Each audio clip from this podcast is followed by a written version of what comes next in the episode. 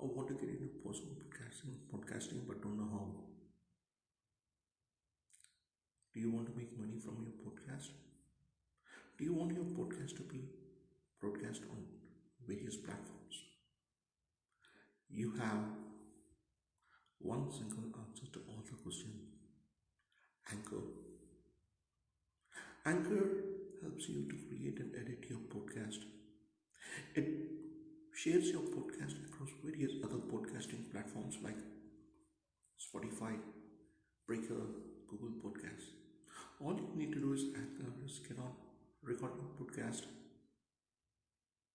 and Anchor does the rest. Anchor, the one stop podcasting platform for you. Morning.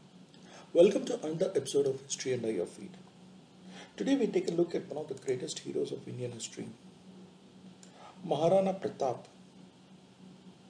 the lone Rajput ruler who never surrendered to Emperor Akbar. What do you make of a man who refused to bow before the mighty Mughal Emperor Akbar when all other Rajputs did? When his own brothers sided with Akbar, leaving him virtually alone? Of a man who preferred to face hardships in the jungles of Aravalli than live a life of comfort by surrendering to Akbar? It's not without reason that Maharana Pratap or Rana Pratap is regarded as one of the greatest heroes of India.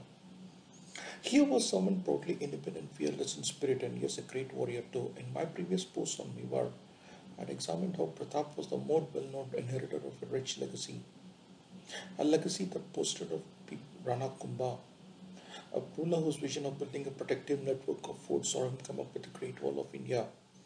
Rana Sanga, under whose rule Mewar expanded all over the north. Panna Dai, who sacrificed her own son for the future of Mewar. Of Jaimal and Patta, who fought to the end during Akbar's siege of Chittorgarh. Rana Pratap took over as, as ruler of Mewar in not exactly the best of circumstances. He had to fight a bitter succession battle against his brother Jagmal to become the ruler. But more than anything else, he grew up listening to tales of his father deserting Chittorgarh after Akbar laid siege to it, of how Akbar devastated Chittorgarh after capturing it, massacring its inhabitants, and mounted their scalps in a heap. There was no way Rana Pratap would ever have surrendered to Akbar after listening to the horrors wrought on the inhabitants of Chittorgarh. The other Rajput rulers of Marwar, Amber, Bundi had accepted Akbar's sovereignty, even forced alliances with them. But Pratap stood out defiantly. For him to surrender to Akbar would have meant insulting the sacrifice of Jaimal and Patta. It would have meant an insult to the souls of thousands massacred after Akbar conquered Chittorgarh. And thus Chittorgarh became the ambition of his life. For him, it was not just a fort, it was a very honor of his ancestors. His father Uday Singh had come to terms with the loss of Chittorgarh and eventually founded a new city, Udaipur, named after himself. But Pratap, as long as Chittorgarh would not be recaptured from the enemy, he would never rest. It was in keeping with this vow that Pratap imposed an austerity requiring slots to Chittorgarh was recaptured. Food was to be eaten only in leaf plates, no golden or silver vessels. Birds were not to be trimmed. They would sleep only on straw mats till Chittorgarh was regained. He ruled for some time from Kumbhalgarh as well as strengthening the mountain fortress of Gogunda. Pratap, however, had to be fighting a lonely battle. The kingdom of Amber under Man Singh had already submitted to Akbar and he would later be one of Mughal emperor's close confidants. Maldeo of Marwar, who had earlier had rebelled Sher Shah Suri, was compelled to follow and submitted to Akbar. And the two merged states, Marwar and Amber, had surrendered to Akbar. Most of the minor Rajput chieftains who neither had the clout nor power to oppose the emperor had surrendered too. Akbar tried to bring his best over Rana Pratap to his side. Even his own brothers Jagmal, Sagar, Shakti Singh and out to the Mughal camp. Akbar sent missions under Bhagwan Das, Todar and finally with Raja Man Singh but to no avail. In fact, when Man Singh met Pratap, the latter refused to even dine with him, stating that he could not with someone who sold his soul to the enemy. Man Singh was also related to Akbar. His sister was given in marriage to the empress, something which Pratap mocked at. Exasperated with what he saw as Pratap's insurance, Akbar knew there was no other option but war now. We take a break and come back to look at the epic battle of Haldighati here. Haldighati. A narrow mountain pass in the Aravalli is located around 40 kilometers from Udaipur, connecting the districts of Rajsamand and Pali. It is believed to have got its name from the turmeric colored soil here. It has to be the venue of one of the greatest battles ever fought in Indian history. Though most of the Rajput rulers were on the side of the Mughals, Pratap still had a formidable force that included Ram Singh Tanwar of Gwalior with all his sons, the descendants of Jaimal and Patta, an Afghan contingent led by Hakim Khan Sur, and a Bhil contingent led by Rao Punja. Hakim Khan was a descendant of the Sher, Sher, Sher Shah Suri, and for him this was an occasion to seek revenge against Mughals. Ram Singh was deposed from the throne of Gwalior by Akbar, and it was only Mewar that had given him refuge. Pratap had a 3,000 strong cavalry, 2,000 infantry, 100 elephants, and 100 lancers. On the other hand, the Mughal army was huge, the strength of 80,000 led by Akbar himself, followed by Man Singh, Prince Salim, Bahlol Khan, Multan Khan. Haldi Ghati was the only way to the plains and who controlled it had the strategic advantage. Though Pratap was outnumbered by the Mughal army, he took over the surrounding hills. And on the other side, the Bhil tribals were stationed in the crevasses with their bows and arrows ready to throw down rocks too. Pratap was stationed in the center along with his minister Bhama Shah, while Hakim Khan Sur led the front formation, Jhala Mansingh flanked the left, Ram Singh Tanwar on the right, and above all there was Pratap's faithful horse Chetak, a Kathiawari breed war horse that served its master well. June 18, 1576, the armies clashed at Haldi while the hairy terrain proved to be an obstacle for artillery. The pitched battle was primarily between the infantry and cavalry. This was to the advantage of the Rajputs as a massive attack almost dismayed decimated the right and left flanks of the Mughal army. However, news of Akbar's arrival made the Rajputs retreat in the hills for some time.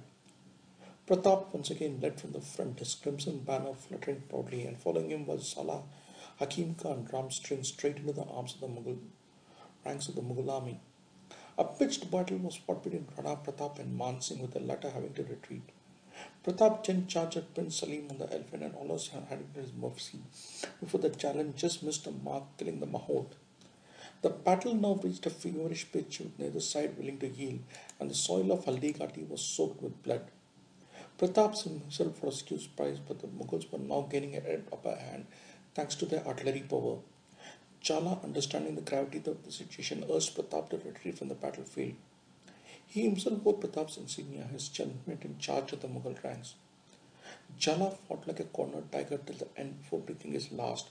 Mansingh was shocked to see that the man killed was not Pratap, but his own chieftain Jhala. In the meantime, Pratap was riding in the hills pursued by the Mughal soldiers.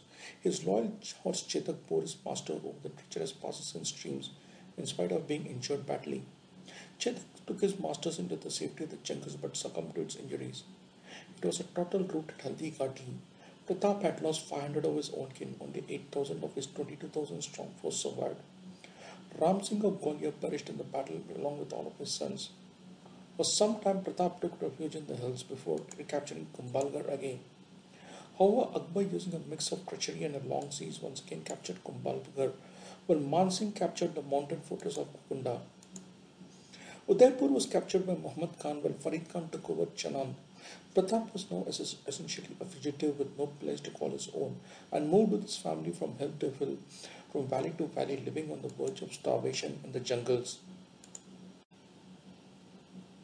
Yet Pratap's resolve remained unshaken, and all the suffering did not make him reconsider the decision of not submitting to Akbar. However, oh, when one of his children fainted due to hunger and his wife began to feel insecure, Pratap's resolve was shaken for the first time. He sent a letter to Akbar signaling his willingness to surrender. However, one of Pratap's staunchest admirers, Prithviraj, sent a letter to him stating that he should never bring disrepute to Mewar. The hopes of the Hindu rest on the Hindu, yet the Rana forsakes them. For Pratap, all would be placed on the same level by Akbar, for our chiefs have lost their valor and our females their honor. This once again brought the spirit back to Pratap and he vowed to die rather than surrender to Akbar. He resisted the Mughal army that had come to take him, and when all seemed to be lost, the Bhils once again came to his rescue, routing the Mughal continent.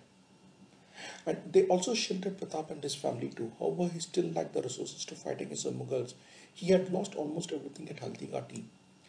It was at this stage that Pratap's minister Bhama Shah came to his rescue.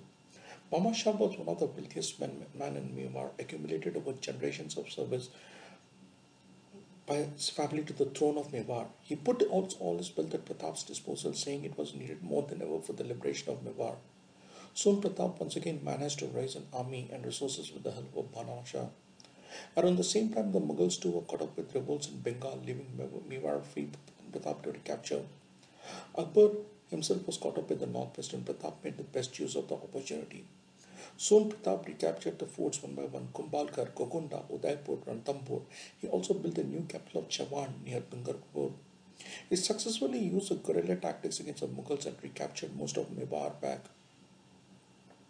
However, Pratap's dream of capturing Chittorgarh still remained elusive. He died at the capital of Chawan in 1597, still nursing dreams of his beloved Chittorgarh, and thus ended the life of one of greatest India's India's greatest heroes ever. Maharana Pratap remains a legend, a true hero, a great son of Bharat, an inspiration to many. On his Jayanti, take time to pay a silent tribute to him and remember him. Naman.